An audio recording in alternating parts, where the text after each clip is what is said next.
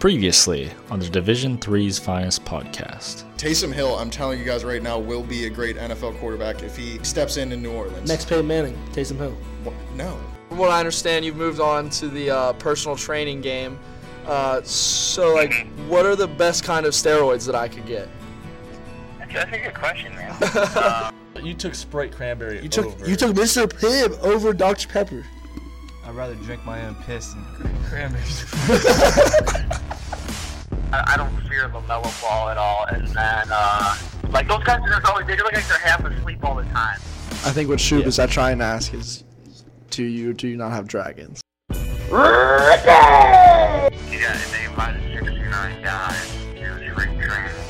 69? That Basically, is- gonna have to rebuild So- a whole new outfield. I'll go seven. Like I, I feel, I feel like really good. I know. this is this is the most energetic I've seen you all day, honestly. So, Maya, what do you do now? For a living. Yeah, I, I work Jacob. Uh, You're professional now, big professional guy. Episode 71 of the Division Three's Finest podcast. Coming up next. Now joining us on the podcast. This is his first appearance on the show. He's a minor league pitcher for the Colorado Rockies. Joel Condreay. First question: How's quarantine life going for you? And when can we get Arenado or Daniel Murphy on the podcast? quarantine life's going good. Um, we're staying, we're staying kind of the, the original epicenter up here in the Northwest. Um, so we're, we're just staying indoors, you know, uh, not not talking to anybody, locked down. Um, as for Arenado, uh, I don't know if I if I see him in the hot tub or something, I'll I'll run it by him see see if he can't clear out a, a spot in the schedule. Sounds good. Yeah, we, we appreciate that. You can definitely have have his people contact our people. We'll see if we can fit him in. Okay, yeah, yeah. Yeah, thanks, thanks. We appreciate that. Um, so we can get um, more in, into a more serious question, kind of, kind of the theme of our podcast here. Um, so our name, Division Three's Finest, comes from us being uh, former but yet very elite. Uh, emphasis on that. Uh, Division Three athletes um, who chose to become podcasters. Um, but like most D3 athletes, we mostly just played baseball for the love of the sport, you know, trying to ride it out as long as we could. Um, so you're obviously not like most D3 athletes, um, and you have a pretty cool story uh, that we saw and we'll get into. But you being a full-time shortstop with limited pitching experience, you somehow get drafted as a pitcher. Um, so just real quick, uh, give us a quick intro on yourself and your baseball background and what drives your passion for the game. So my baseball background, um, I grew up playing. I was really never, I was never like the best kid on my team or anything like that. But I was, you know, your your average, you know, baseball player. I did a little pitching, played a little infield, just did whatever. Um, I was 15 and I had just like a, a partial UCL tear. Um, it wasn't enough to get surgery on, but they were just like, you know what, we'll probably be able to rehab this here in six months, and you don't have to miss any time. And I wasn't like, I didn't really have any plans of playing professional baseball at that point, so it didn't really even matter. Um, so I, I got back. I played a little. I played a little infield. I quit pitching at that point. Um, ended up going to Whitworth University, which is like you guys said, D three. Um, it's in Spokane, Washington, right next to Gonzaga. That's why I tell people who aren't familiar with the Northwest. Um, went there, yeah, like you said, played shortstop four years there. Um, I was really lucky because we had a number of really good ball players who, who came through while I was at Whitworth. And so basically for four years we had we had scouts at the yard, um, namely uh, a kid named Hugh Smith who went in the fifth or sixth round in 2018, and he I mean he was six nine Shout and out. was up to like 98. So it's pretty hard for scouts to, to miss that guy. Right, yeah. so there was just there, Yeah, there was a lot of hard for exposure anybody. for me. So, uh, there's a lot of exposure for me, and so that process kind of started for me fall of my junior year. Um, initially as a shortstop, started getting some interest, and um, and then it picked up my senior year. In the fall of my senior year, um, a couple of scouts were just like, you know, your best tool is your arm. You want to hop on the mound and see if you're any good. And I hopped on the mound and I threw as hard as I possibly could for him. And I wasn't very good, but I threw kind of hard, um, enough to at least get a little bit of interest. And so, yeah, so my senior year was weird just because I really did pitching games because I wasn't I wasn't actually good at pitching. so I, I I had I had some teams who were interested in just the pitcher, some just the hitter, some both. What's that? I said we won't tell the Rockies. Don't worry. no, they they knew they were um, they knew I wasn't good, but they were like, "Hey, it's an arm. Let's see, let's see if we can't uh, make something out of him." So in the end, uh, yeah, Rockies gave me a shot.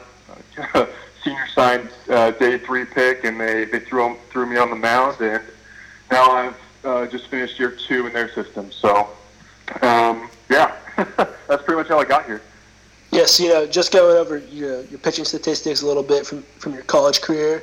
You know, you already touched on it a little bit. No appearances from freshman through junior year, and then your senior year, you only had four appearances. And hate to do this to you, but they weren't great ones either. You know, two and two thirds innings pitched uh, with a 13.50 ERA. Um, so I guess my question simply is. I didn't realize it was that low. no, it's higher. so I guess I guess my question is, you know, how did you learn how to pitch? Uh, asking from someone who never figured out how to pitch a day in his life, and you know, because it seems like you're doing pretty well in the minors so far. So what was the process like finding out you might have a chance professionally as a pitcher, and then you know you had to figure it out so quickly? Like walk us through that. Yeah, so in in college I was lucky because I was I was a terrible pitcher, but they didn't actually really throw me in that many important games. they just uh, put me in when the game was out of hand and we could there were some scouts in the building. so that was that was pretty much the only reason I even pitched was just kind of favor to me and my career essentially.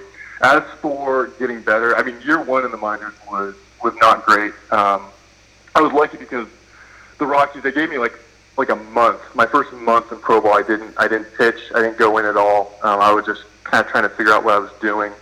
Um, yeah, year year one wasn't great. I think I walked more batters than I struck out um, initially, and uh, there wasn't there wasn't any like major blowups that year, but I just didn't. I just really wasn't all that great. Um, I think probably the turning point for me was Instructs, um, which is like like basically like spring training in the fall for for minor league guys. Um, I got to go there, and uh, we have some great great coaches in our organization. Got to work with them, and they, they just kind of gave me some like basic things, like just like very like basic like pitching things, like you know having rhythm and being an athlete and that sort of stuff. Um, and it, it just kind of clicked at, at one point. Like all like honestly, in the span of maybe like a week, it went from like very like pitching being like very difficult and not natural for me to being able to like actually command a fastball and having a little feel for a, a breaking ball and a changeup. Um, and then I went into uh, the off season and just kind of built on that momentum, and then put together a, pretty well a year I was I was pretty pretty happy with last year. So yeah, it it, it wasn't it wasn't immediate. The the switch didn't flick until um, a little ways into the into the professional baseball journey. But um, yeah, I'm I'm happy with with where I'm at now. And was that weird at all? Like going to minor league games and you know you don't really know how to pitch yet. Is it weird around your teammates? They're like, you know, what the f- is this guy doing? Like, you know, he, he hasn't even played a game yet. Uh, I mean, yeah, to an extent. There's definitely like it's a lot more fun being on a team when you like can actually prove that you can contribute. You know what I mean? Right. Um, and so year one was a little bit of that because I was I felt like a charity case. You know what I mean? Like, oh, we're we're we're chasing seven runs. Let's give Condreay an inning. See if he, see if he can get anybody out. Uh, Right. one of one of those kind of deals. There's a lot more fun year two for me when I was like I did like a lot of like setup. Um, kind of, I was in that role, and then also was kind of like the, the emergency guy, like uh, base low in the seventh inning. Like I was, I became that guy. Um, so I was actually like, I was actually like earning my spot in the bus. So, so yeah, the, for sure that that did um, that did play a role. And you touched on this a little bit, but when did you kind of know like going pro as a pitcher became a possibility exactly? And in hindsight, do you have like any? I mean, it's hard to say in hindsight, but do you have any regrets about not pitching earlier in your career so you could have developed those skills sooner? Um, so when did I know it was a possibility? Uh, Really, when I threw my first pen um, in the fall of my senior year, there was I think there must have been like four or five teams there for that, and um, they all seemed pretty interested. And I got a call from a couple people almost immediately who hadn't been there, but just like heard like, "Hey, heard you threw a pen and heard it went pretty well." Um, so at that point, I was like, "Yeah, there's there's a chance this is, going to happen." Um, as for, I wish that I had and go to it sooner. No, not really. Like like if, if we had been you know not a good ball club, and I I thought that um, me not pitching had really held us back as a, as a program, I would feel differently about it. But honestly, we had we had really good arms. Um, basically, my, my whole career at Whitworth, like I don't think that I was the missing piece, and I do think I contributed as a position player. So no, I don't, I don't have any regrets about it. I, I think uh, yeah, I got the dog pile twice. I got to go to the NCAA tournament twice, so I, I don't have any regrets about that. Yeah, it feels like things ended up pretty good for you. Like you, you're getting a chance to pitch as professional, and you had a really good career as a shortstop. So it looks like things turned out pretty well for you. Yeah, I can't complain. Yeah, no doubt. Uh, so obviously, we just Ben just kind of touched on it. Things turned out pretty well for you. So uh, one thing that everybody who's ever you know played baseball maybe or seriously played baseball dreams about that draft day phone call. Um, so do you mind just kind of going over that day, kind of your experience, anything that might have happened, um, and just what it was like getting that call? yeah, I mean, it was like it, it was a, a nerve-wracking process. Um, so probably in like the week leading up to the draft, I'd heard from you know a hand maybe maybe like seven or eight teams. So I was like, okay, of all the of all the teams I've contact or been in contact with throughout the process, these are probably the ones who are who are um, actually considering um, taking me. And again, I didn't know if it was going to be a pitcher. I didn't know if it was going to be uh, an infielder. There was actually one team I heard has been interested in converting me into a catcher. So there was just like a lot of a lot of unknown. Um, so as as day three wore on, like I told myself I wouldn't get nervous until I hit the 30th round. Like 30th round is when I'm to like start to actually um, start sweating a little bit. And I had had a handful of teams that I had agreed to like a number with, like you know they just sent text like, hey, will you sign for X amount of money? And like it was obviously yes every time for me. Um, right. give, give, me give me the plane ticket and I'll I'll sign for that. Um, so when the, when the phone call finally came, it was in the 31st round. So I, I had started sweating at that point, and uh, it was it was definitely like a relief. Like okay, this is this is gonna happen. And it was like uh, a very cool moment. Um, it was just me and my parents in our house, but you know, like for my parents, they've done a lot to to make this happen uh, over the years. So just kind of getting to share that with them was really really special, and seeing how happy they were for me and uh, how proud they were. That was that was a really cool moment and something that, that I'll hang on to for a long time. At the same time, I you know, growing up, you think about getting drafted, and then when the process really started for me my junior year, you know, you def- uh, you think even more about you know what will that moment be like. And in my mind, I always thought it would be like, you know, getting to the top of the mountain. You know what I mean? Like I've really accomplished something. Um, but when it happened, it, it was kind of the opposite. It was like now I have a new mountain to climb. You know what I mean? It Right. wasn't that moment of like, um, you know, like great, great accomplishment. It was like, all right, now I gotta, now, now I'm just Back to square one. you know, so it, Yeah. it, it, yeah, yeah, exactly, back to square one. So it was kind of bittersweet, but it was it was a really neat moment with with my mom and dad. Yeah, so I have a quick question, real quick. Did you uh, did you think the Rockies were going to draft you the whole time, or did you think like another team was going to draft you, or just kind of like walk me through like when when the Rockies came up in that 31st round, were you like, I have a shot here to go here, like what were the teams that you thought you had a shot to go to? Yeah, um, I the Rockies were definitely on the short list. I had actually done a pre-draft workout with them, um, so I'd, I'd gone down to their training complex in Scottsdale. Like it was probably like a week before that, and just worked out for them.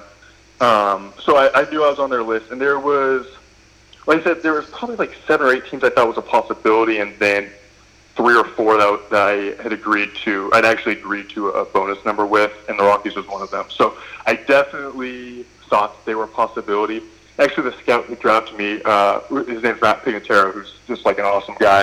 Um, Shout out. Uh, he, he called me just before the pick and said, "You ready? You ready for this to happen?" uh, yes, That's I, awesome. I'm very ready. So I actually found out just before the pick the, the pick came in. yeah. Yeah, That's awesome. but um, so yeah, I did think there was there was a shot of that happening for sure. Okay, so you know, just moving on a little bit, you touched on it uh, at the top, but you had Tommy John surgery recently, um, and this coronavirus thing, you know, hasn't really, uh, and hopefully this coronavirus thing hasn't been hindering you as much as others Uh, but how's rehab going? Is it more difficult with everything that's going on? And you know, what's your process like going forward? Yeah, so um, yeah, like I said, I had a partial tear when I was 15, and for the last eight years, it's kind of like held on. and uh, in January, it finally it finally went on me. Uh, finally Yeah. blew it out. They they told me that it looked like it had been barely hanging on for a while. Um, so grit. um, Yeah, lots of grit. yeah, yeah, exactly. So, uh, what it looks like now is it's just kind of the day in and day out of the of the rehab. As for the the virus, I I think it's to be honest, it's kind of nice because I'm not like sitting at home every day just like banging my head against the wall, wishing I was you know out playing somewhere. I kind of get to just like pay attention to me and not worry about baseball going on around me, essentially. Um, and so, so from a psychological standpoint, it's probably been better. Although I mean, obviously, I'm not happy about a worldwide pandemic. Right. But um, Right. That, the, the the one the one thing that I can You gotta uh, find the silver linings. Exactly, exactly. So from that standpoint, it's good. But I, I'm I'm probably more optimistic right now than I've I've ever been at any point in my career, honestly. Um, so I'm hoping I'll be back for, for spring training 2021. But yeah, I'm I'm I'm doing all right with it. For sure. And we know you're just getting started in the minors, so hopefully you're back at it as soon as possible. But uh, regarding your last two seasons professionally, has there ever been like a, a welcome to the league like moment, maybe in spring training or facing a top level MLB player rehabbing where you're like, you know, this is this is a whole different level? Ooh. Um, man. So in regards to well, like like just like welcome professional baseball kind of thing, um, I remember it was probably like first week that I was in. Actually, I'm sorry, not first week. It was first day that I was in Boise. Um, so it was actually the day that like all the new guys came in and like signed their contracts and all that. Um, the team was working out. Um, all the guys who you know, weren't just now signing. They the team was working out and they were doing live ABs. And there was a dude on the mound um, who, I mean, his name's Riley Pint. He was the like maybe third or fourth overall pick a couple years ago, and he was like sitting in the live AB. He was like sitting like 98 to 100, and it was like, oh my gosh, I have never seen anything like that. Just like, just like mowing through these hitters. It's like, man, if, if I'm I, I got to compete with that guy for, for a job down the road. Like that, it's that's be tough. You know what I mean? So that was probably my, my first like world professional baseball kind of kind of moment. Yeah. Um, when when you hit spring training, I mean, so the Rockies, the Rockies spring training complex is actually really cool because most places have separate minor league, major league facilities. Right. And for us, um, the fields are different, but it's the same building. It's the same, you know, cafeteria, weight room. Um, when you go in like the hot tub, cold tub, um, that's all the same facility. So you're you're actually around big leaguers quite a bit. Um, I, I don't think there was like a, like a, a you know a starstruck moment or anything like that, but it was definitely like cool, like seeing all these guys that you you know you watch on TV and being like you know one table over from them in the cafeteria and whatnot. Like that's pretty that's pretty cool. Yeah, for sure. I can't even imagine. You go. Oh, there he is, straight over there. Um, so last couple questions. Um, fortunately, at the Division three level, we don't get all the bells and whistles um, like D1 and professional guys. Um, so, do you have any funny uh, or crazy baseball stories from those college days? Um, maybe something that happened during your career that you couldn't ever imagine happening at the D1 or pro level. Yeah, definitely the first thing that comes to my mind is uh, Januaries in Spokane are, are pretty snowy. Um, and so we're, we're actually lucky because we have a turf field at Whitworth. But uh, for my first three years, we were also responsible for clearing off the turf field. And so that meant like going out couple, maybe like once a week, spend like three or four hours probably um, shoveling snow off the turf. We'd have like you know guys pulling their trucks in to fill up the the truck bed with snow, and then like getting stuck in the outfield. So like this whole team trying to push guys' trucks out of the out of the snow.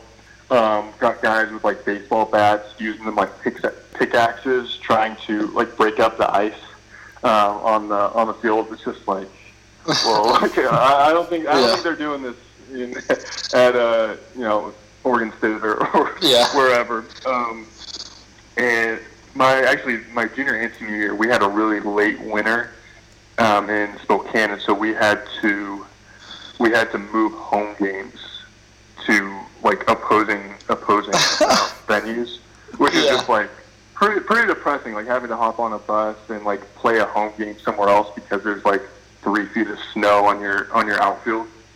Um, Yeah, that's tough. and I, I actually, so my junior year, it was it was a really bad winter, and so we have a pretty nice indoor area where we can like practice and all that. But all of the spring sports had to like split the indoor area, and so we got stuck with like it was like maybe like 6 a.m. slot and then the night slot, like the the last with the first slot of the day and the last slot of the day. And I remember like leaving leaving our facility at like 10:30 at night one night and looking at my clock and realizing I was gonna be back in like seven hours. It's like, oh, jeez, like, this is this is a grind, man. I'm, I'm not about this. Yeah, I hear you. Uh, to your story about ice, I remember a time we had we had like a game or something. We had already had to take a long time to tarp the field the night before because we knew it was going to rain. But we had to get up early. I think it was because I had an 8 a.m. So I think I had to be down there at seven to help untarp the field. And there was like a like a clean sheet of ice over top of it, and it was like one of those that you couldn't really see like right away. So like we started to try to like take this tarp off the field, and we're just running into this like just ice covering we had to like break apart and deal with. then, then, yeah, then you gotta you gotta show up to class all all bright eyed. Yeah, eyed. oh, exactly. There. went went right from the field from and just like my muddy boots and sweatpants and all that stuff, just right up to bio or something like that. Like, oh, hey, Oh, yeah. I'm here. no breakfast, no breakfast, nothing. Yeah, so you know the last question we have before rapid fire. We've had a lot of baseball guys on the podcast lately, and you know we all know about this Houston Astros cheating scandal. Um, and you, as a two-way player or a former two-way player, you know you probably see both perspectives better than some of the other guests we've had on the show. Uh, so what were your what were your thoughts of seeing the the news come out of the Astros cheating and and what's your like thoughts of uh, all the hate the Astros have been getting? Do you agree with it, or are you against all the hate they've been getting? Oof. I mean, that, that question's above my pay grade. so, so, I mean, I guess, I guess like the, the simple answer is, I mean, they, they cheated and they got caught. You know, like Yeah. it's, it's kind of that simple in my mind. And like, obviously, in the time since we we know that other teams have been cheating, probably not quite to the same degree that the Astros were. And I mean, you know, there, there's always been cheating in baseball. I mean, we had the steroids in the 90s and 2000s. We had the amphetamines, like all these guys popping greenies for the 30 years prior to that. Like, there's you know, there's mm-hmm. always there's always something going on. Um, I think kind of the wild thing about the whole scandal is that like we can go back and see it. Like like we can watch a game and hear the trash can getting getting banged. Like, Yeah, that's, that's I crazy. agree. Like there's there's never been there's never been another scandal like that. Like we can't go back and like That's watch true. guys doing steroids, you know, but we can listen to the uh, we can listen to the trash can. Um, I actually even there was like the there was the the guy who whistle blew on it was a team in the 80s. I, I don't remember who it was. They were doing. He said they were doing the exact same thing. They had a, uh, a camera mounted in their um, stadium, controlled from the manager's office. It's like, but we, we can never actually go back and know that for sure. Right. But we know this one. Um, so like that that part of it is is definitely crazy. So, and just kind of like you know, I'm like, I, I love baseball. I'm curious about baseball. I like learning about baseball. The part of it that's kind of wild and like really piques my curiosity is that um, it, it it's kind of unclear about whether or not they were actually like better um, with, with the signs because I was listening to uh, I was listening to like a stats podcast lately because I'm I'm a baseball nerd and they pointed out that like Shut in up. the final four four and a half shout out baseball nerds um, in the final like four and a half months of the season or whatever whenever it was going on like they their their stats were better on the road where I mean presumably they they didn't have the signs but I guess we don't know that for sure um, like their stats were better they're, they were chasing fewer pitches on the road. They um, their contact rates were higher, and their hard hit rates were higher on the road when they again, presumably didn't have the uh, didn't have the signs. So like I mean that means nothing from like you know a, cheating standpoint. Like if I try to rob a bank and don't make any money, like I still rob the bank. Like it doesn't matter whether or not you actually and, like, they they cheated, but just from like a baseball curiosity standpoint, like I want to know about that. Like, is there a reason? Like, is that is that a big enough sample size to actually draw conclusions? Like, are there certain pitches that the cheating worked better for? Different types of pitchers, different types of hitters. Like, like who benefited, who didn't? Like, I, that's the kind of stuff that I want to know. There's just like a million. There's a million questions in my mind uh, about about like cheating and, and sign stealing now. Because obviously, as I mean, a hitter and then also as a pitcher, if you ask me like, do do you think that it would make a difference knowing this, knowing what pitch is coming? I would go, oh yeah, no doubt. Their batting average must have been like 150 points higher. You know, so it's like clearly intuitive what we saw, and like, so yeah, I want to know why. That's that's kind of the big thing for me. Um, and then you asked like, do they deserve the hate? Oof. You know, so the guys I really feel bad for are the fringe guys. So definitely like the fringe major league pitchers that had to, to face this team that was cheating, like that sucks. Like if that ended your career and just like knowing how much these guys like put into to making it, like that that really sucks. You know, that's hard to that's hard to swallow. But I also feel bad for like the fringe the fringe Astros guys just because like you know if, if you're if you're 21, you're making your big league debut, and you got Carlos Beltran, he walks up to you and goes, "Hey kid, like welcome to the show. Uh, hey, I'm gonna be feeding you the science, so just stay with me and we'll be good." It's like, am I saying no to that? You know what I mean? Like, Yeah, Yeah, it's like, tough. like I I don't even know like is this normal in the big leagues? Like I've got no clue. I've been here for 10 minutes. Right. Um, so I feel bad. I feel bad for those guys who now have their their reputation, you know, kind of tainted by that. I especially feel bad, like watching spring training this year. Like these poor, you know, these poor guys get called up from minor league camp to to play in the big league spring training games.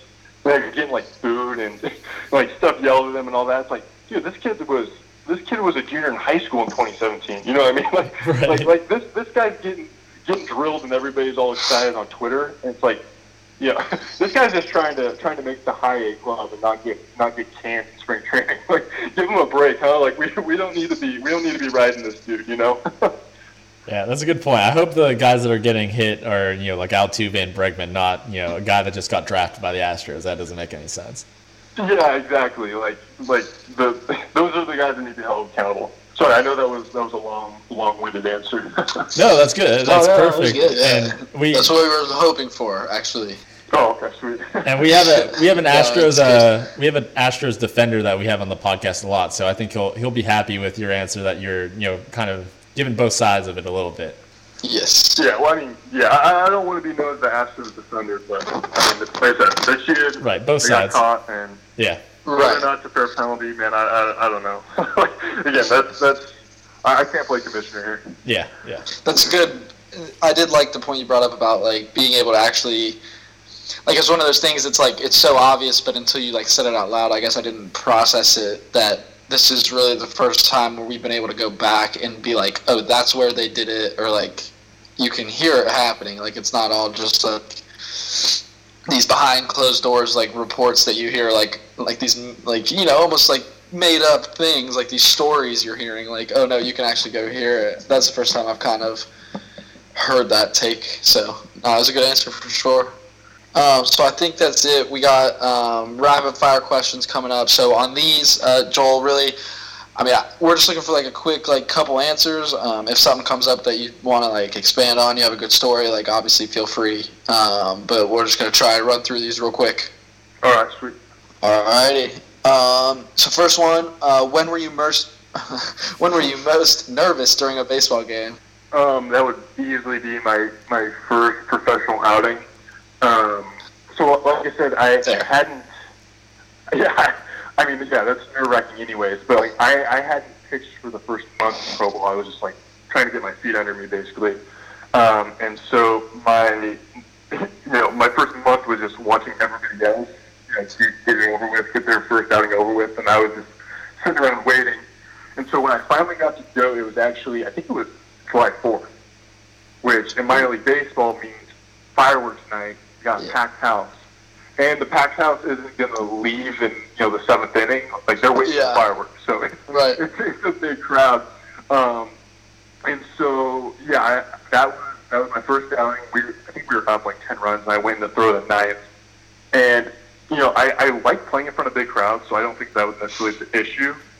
But it was just like definitely a feeling of not being prepared. It's, it's, it's like walking into when you walk into a test in college or whatever. You're like, oh, I, I studied this material. I know what I'm doing. It's like no sweat. Like I'm, I'm ready for this. I did not feel ready. Like I felt Yeah. like I had missed the last two weeks of class and had no idea what chapter we were on in the textbook, and I was walking in the document. I am not prepared for this. Um, so that would that would definitely be the most nervous I've been, and it, it did not go well. I think it started with a broken bat hit, and then just went downhill from there. Uh, hate to hear that. Uh, just a quick follow up on that. Wait, like- it's not. sorry. Go ahead, Ben. Just a quick question on that. Like, was it ever weird, like with like teammates that like you know you haven't pitched in a month, were they ever like you know, you know what's up? Aren't you pitching? And do you ever have to explain to them like, yeah, I, I didn't even pitch in college. Like, I'm just trying this out. Oh, so yeah, I, I definitely heard it as the as the resident former um, position player because like every pitcher wants to be you know deep down they want to be uh, a position player right? They like they want to be a hitter. Yeah. and so so yeah I, I definitely I was definitely like that guy. It's like I mean even to this day it's like like oh yeah you you know you know how to hit right? Like oh you're, you're a shortstop. Like if I ever do anything moderately unathletic if I if I mess up a PFP like I'm gonna I'm gonna get counted for the rest of the day. Yeah. yeah. So I mean that, that that that's how it goes. I love it. Yeah, that's funny. Uh, so next question: uh, Do you have any crazy baseball superstitions? And if not, what's the weirdest one uh, you've seen from a teammate? crazy superstitions. Um, I don't think I have any crazy superstitions. Like, like if something's working, I'll, I'll probably stick with it. Like, I, I mean, this, this is my face is crazy. Like, it, it, if I have like, you know, that, that like throw well, I'll probably, I'll probably wear it again. Like, no, no reason to change something uh, for no reason. Uh, actually, you know what? This is this is actually this probably is crazy. Um, I I do wear a cup, like pretty much just for superstitious reasons. Like That is obviously, weird. Yeah, like, That's I don't weird. have to worry about like losing losing the ball is probably weird, but um, but no, like I, I I don't really like wear it for protective reasons. I'm just like I always wore it as a fielder and as a hitter. I feel like I'm gonna pitch better if I've got this thing on after after all these years pitch with the So cup there, there's like a superstition. Yeah, yeah, I'm I'm probably like the the only pitcher in professional baseball wearing a cup. I can almost, I, I can almost guarantee that. Actually, I think I'm gonna be able to. Oh yeah. I'm impressed more than anything because like I, I pitch a little myself and I'm trying to like like I'm going through the motion and then just trying to imagine that there and I can't do it. like I'm done. My career is over. So I'm glad that you can do it. I guess I'm glad it works for you. Yeah, no, it, it doesn't really bother me, and uh, yeah, hey, if it's not broke, don't fix it. Impressive. Yeah, That's why great. you're there and I'm here. I guess. Yeah. that, that Uh, is the reason. This That is the yeah, only the- reason that I'm not I'm not running this podcast. It's what separates good good from great. Um, all right, so uh, next question: uh, Is being a former D three player something that you embrace, or do you ever get annoyed with hearing you know the D three stereotypes all the time? Uh, no, I don't. I mean, thankfully, I haven't had to deal with like that much of like a D three stereotype. And the cool, I mean, professional baseball, you got kids from everywhere. You got you got D three guys, you got D two guys, NAIAs, JUCOs. Like you, you get a little bit of everything. Um, and so I, I haven't had to deal with that too much. And, and no, I don't. Um, I don't regret. it. Like I, I had a great college experience. Um, so there's there's really nothing for me to you know, to, to look back on with anything other than, you know, thankfulness for the experience I had. All right. Uh, second to last, what's your ultimate goal in baseball? Um, I, so the obvious answer is I want to be a big leaguer. but I mean, I, for for me, I kind of reached the point where You want my? Sh- goal. sorry, go ahead. What's that? No, no, Oh, go ahead, go ahead.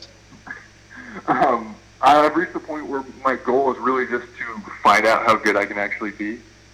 Um, and if that's good enough to be a big leaguer, then that's awesome. And if it's not, then I'll hang it up Um, really, like with, with no regret, like Right. with no excuse I could ever give myself. Because like the last thing I want to be is like that that guy you meet who's 40 years old and like ah could have made it but I got hurt. You know, Yeah. Right. That's that's not gonna be gonna be me. Like if I don't make it, I appreciate and, uh, that. You know, but, yeah, like my son asked me, it'll be like, yeah, I wasn't good enough. Like I gave it my best go, I wasn't good enough. So my, Sure. my goal in baseball is just to, to find out how good I can actually be. And I mean, I, I love that process. Like I, I honestly probably love training more than I like playing. Although I do like playing, but I, I, love, I love the process. So um, that, that's kind of what I'm shooting for, and hopefully need. that, that lands me in the big leagues.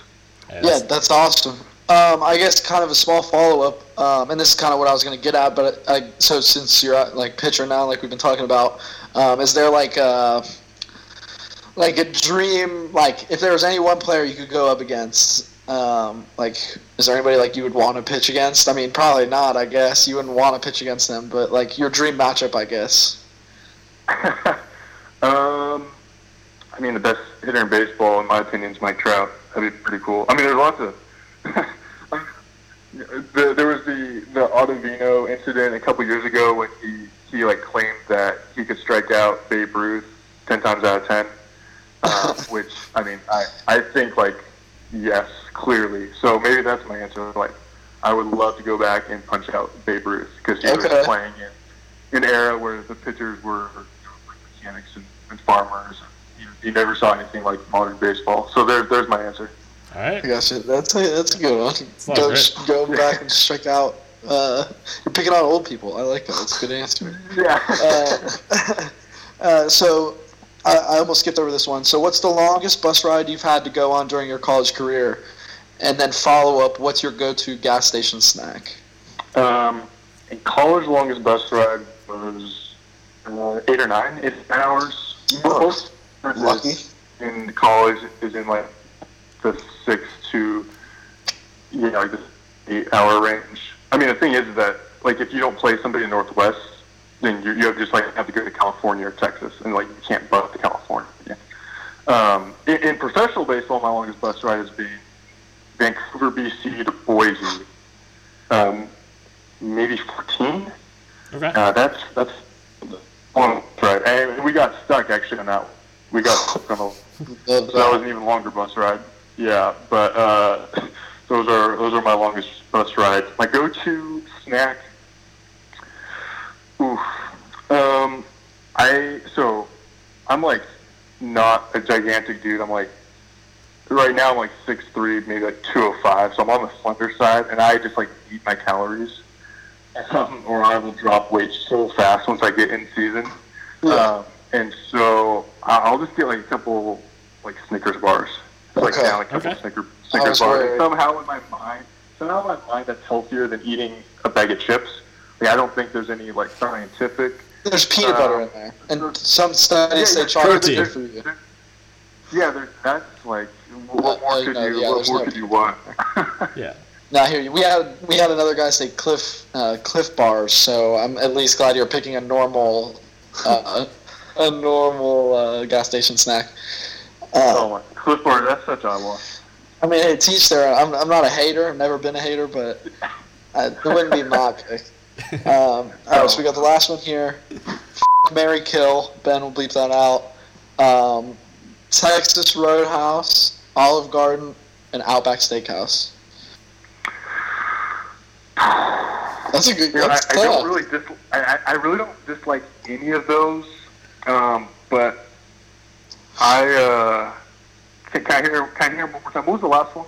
Yeah. Uh, last one was Outback Steakhouse. The other two were Texas Roadhouse and Olive Garden. That's a pretty good one. I'm gonna kill Olive Garden. I, like I like Italian food, but it's kind of overrated. Like there's really nothing different between an Olive Garden and every other Italian restaurant ever. Oh. So yeah, I think I, It- I think it's it's got to be. Olive Garden. Yeah, I think it's got to be Olive Garden, Ro- uh, Texas Roadhouse, and then uh, then Outback. Yeah, All right, that's fair. final answer.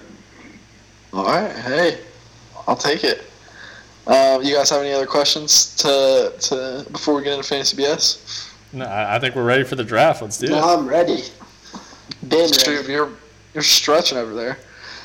All right, so like I said, I think we're ready to get into Fantasy BS. Um, for all you first-time listeners out there, um, our last segment of the podcast, we like to do a fantasy draft of a random topic with our guests. Uh, today's Fantasy BS topic is breakfast restaurants. Uh, we'll be doing three picks each.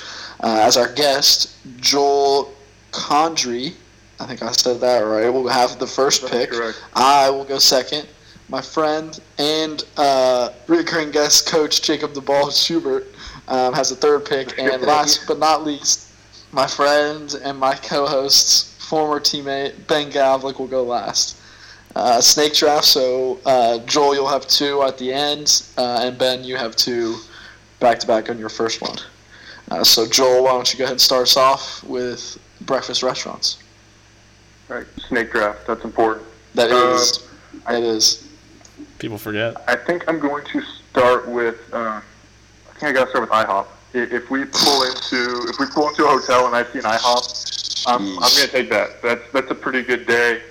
They actually actually this past summer they had a special. They were trying to push their pancakes and chicken instead of mm-hmm. chicken and waffles. It was chicken and pancakes.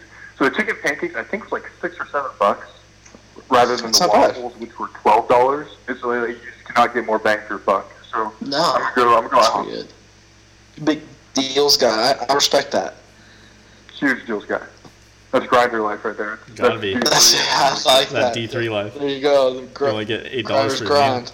All right, Gil, you got the second Um, pick here. Yeah, my first pick. Um, I have to go with Bob Evans, uh, especially. Uh, yeah, I know, especially coming from Ohio, first first one in in Rio Grande. Uh, so have to give a shout out to the hometown chain, Bob Evans. All right. Well, thanks to Gil, you took my pick. Uh, I'm gonna go with Cracker Barrel. Uh, it's, That's pretty good. it's up You're there. like buy off brand. That's pretty cool. That's a good pick. All right. Oh, Sheep, you got anything else on that, or that's it? No, I just I just like Cracker Barrel. I had an in-depth pick ready to choose Bob Evans, and Gil just snatched it away from me. So Cracker Barrel, it is. Uh, I'd rather get Bob Evans though. All right, that's sick, bro. We, we actually don't have either of those in the Northwest. Oh no! Oh, Hate to hear that. That's rough. Yeah, I've never Shoot, been well, to I have You might to- win I have if, if you Barrel. I'm a huge retweet this. You might win. You say you said Cracker Barrel. You're good with?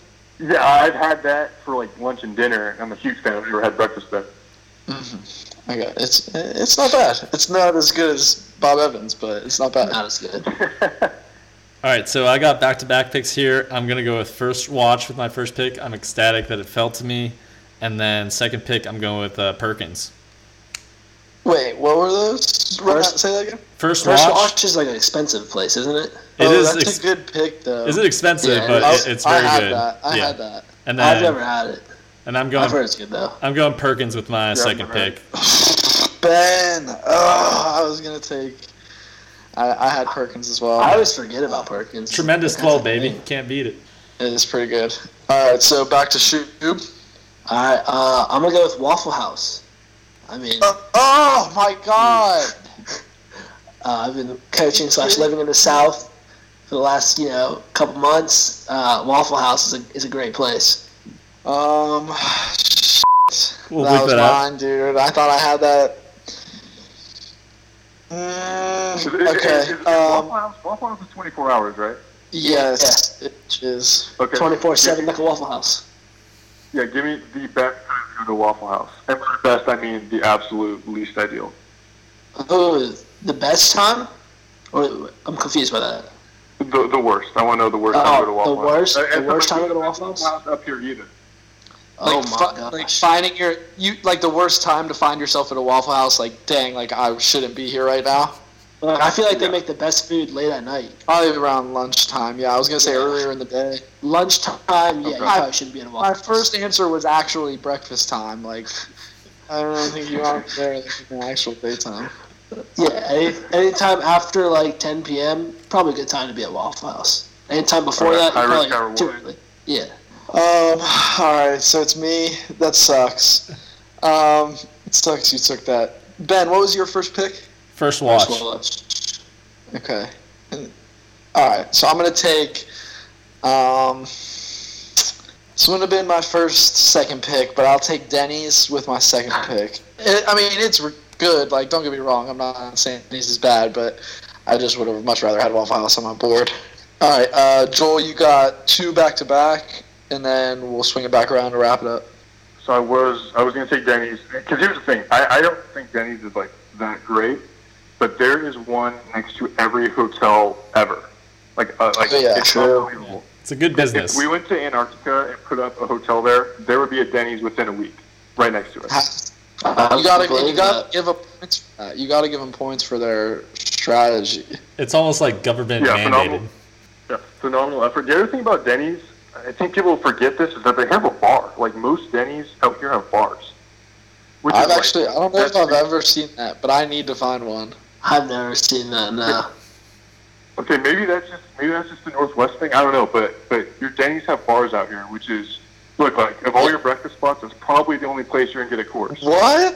That's Okay, incredible. I was, Big time. specific- I yeah, I was- Ben. I want the graphic to show that I'm picking specifically the Denny's with the bar. The Denny's from the Northwest. Yeah. Yes, Yeah. bar. No, it needs to be noted that there's a bar in there. After Like all it's this, not maybe the best place to find yourself at one in the morning, but I mean that's that's, that's Not just the the way it is worst. sometimes. Yeah, you got to find Yeah. yourself somewhere. Uh, It could be worse than, than that. Yeah. okay, so my last two, I'm gonna go with Cinnabon. I'm, I'm a Oh. big cinnamon roll guy. That was a, that was a great pick. That's a good one. That's a great pick. Yeah, I got Cinnabon. I forgot about it. Um, Honestly, that's yeah, that's an awesome pick. And I think my last pick is going to be Chick Fil A. I mean, you just, there's just really never a bad time for Chick Fil A. No, I hear you. I've actually, so I personally have never had the breakfast, but I've heard nothing but good things. So I might have to give it a good. I might have to give it a test run. It couldn't. That's why it couldn't be on my list. Couldn't do it to him. Couldn't- I'm not a liar. You know, honestly, just going in and, and getting a good morning from the people who work who work there is I mean, that's breakfast enough. That's yeah. That's you worth can just it, Turn, yeah. You can just say good morning and turn right back around. Just get back in your car. And Yeah, go you're start ready for your your day. day. Yeah. Yeah. Um, so last, uh, I'm gonna go. This was tough because it came down to like two to wrap up for me. I'm gonna go with um, Tim Hortons for my third pick. Okay. There's one right by my work too, so I might be a little more biased. Like it's the, it's literally like I have to pass it to get it to my office. So you're feeling a little breakfast. Maybe it's a Friday. You know, trying to treat yourself. It's an easy stop. So it's a, a favorite of mine. Okay. well, I, I I see your Tim Hortons, and you know I raised that a million times better. I'm gonna take Dunkin' Donuts. Ugh. Dunkin' I've never really had breakfast with Dunkin' though. I've had like donuts, but I I'm talking like if I'm going. Two of your picks have been like the, like the second rate version of my pick. So that's all Sorry, right. breakfast food, breakfast restaurants are all the same thing in reality. No, but you're specifically the Cracker Barrel and Dunkin'. Like we just have a good taste. That's all it is. I'm just a little better. All right, Ben, you're up. All right, this is tough. I'm between two. I'm gonna go with Wendy's because they've really stepped up their game, adding breakfast. Dude, that's uh, all right. Now that McDonald's you it, I think it's crazy. Yeah, it's crazy you took it over McDonald's. Yeah. I was gonna. Mine came down between McDonald's and Tim Hortons. There. All right, I was also thinking about Krispy Kreme, just raising you with all the donuts. That would that would be that would have been a good one. Great honorable mention. Yeah, true. I don't really have too many honorable mentions. Honestly, this is a this is a tough draft. I uh, can't believe it, but yeah, I can't believe McDonald's is on there. Um, definitely an honorable mention. Um, there's a place I know it's not as common, um, just because I, I only had it for the first time. Um, but in my research, I did see it pop up on like a couple lists. Um, it's called the Original Pancake House. I don't know if you guys have ever had. Sounds that. good. I've not. But like I said, one just opened up around here. It's pretty fire. Um, but no, we kind of hit on all the ones that I would. Waffle House was honestly Waffle House was my favorite. There's one down south. It's called. Uh, I've only seen it down south. It's called Huddle House. It's like the pancake version. It's like the pancake version of uh, Waffle House. I've never had it, but there's one across the street from Waffle House down in South Carolina where I live. So That's true. heard it's fire. Joel, you got any uh, anything we left off? Um, I the only the only thing I'd say is I got to give a shout out to the Old European, which is uh, a place in Spokane, right next to uh, Whitworth campus, and it is Okay. it is unbelievable. They got Shout these out. like, um, yeah, like these sausage and potato pancakes that are just stupid good. Do they have a? Do they have a? Do they have social media at all? We can give them a. We can give them some love on the old tweeter. I mean, I, I hope that they have social media. It's called the Old European, so I, I don't know. Okay. But like, they're out there. Oh, okay. They deserve It's like a bigger chain. No, there's only two of them. That's it. Okay. Okay. Yeah. Cool. We'll find them. We'll we'll get our we'll get our research department on our social media department on them. You can get them on the pod. Right. Yeah. Exactly. Yeah, sounds like we gotta take a trip up northwest to check out these Yeah. Denny's with the bars and then this place, European. Huge shout out. I Can't go wrong. All right. I don't have any other honorable mentions, shoot, but I don't think I doubt you do. Um, you were just jacking my picks, so uh, I figure you don't have any original ones. Um, but all right, I mean, Joel, thank you again for your time, man. Uh, it was awesome having you on. I think this was a good, uh, good show, awesome story. Um, thanks for taking the time to kind of tell us about it. Oh, thank you. Thanks for having me. First, first podcast ever. You said, how? What are your thoughts now that it's like wrapping I- up? Did we? Were we okay? Oh no, no, you guys, you guys were great. I was, I was worried that I talked a little too much. You know, Oh, I tried to do too much my first time, and so uh, if that's the case, I apologize. But no, I appreciate appreciate you being gentle. No, you did a phenomenal job. I think it went off swimmingly. Yeah, it's K Weezy and we back. The rise to the throne. Yeah. Ben Franklin's. Ben Franklin's.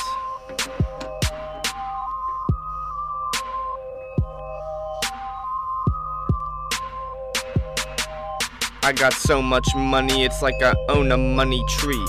All these people phonies just wanna be like me. Your baddest girl be all on my D. The stuff you pay for, for me, it's free.